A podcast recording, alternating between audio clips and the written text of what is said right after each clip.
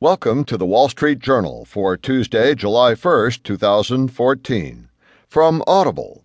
Today you'll hear Supreme Court makes religious exception to health care law, and also Obama to bolster border security. In market news, stocks ease ahead of key economic data. Today's Heard on the Street column Bank Secrets Can Do Investors a Service. From In the Lab by Shirley S. Wang Clues to Teaching Young Children to Tell the Truth. And in Personal Journal, I'm sorry, I think I'm allergic to you.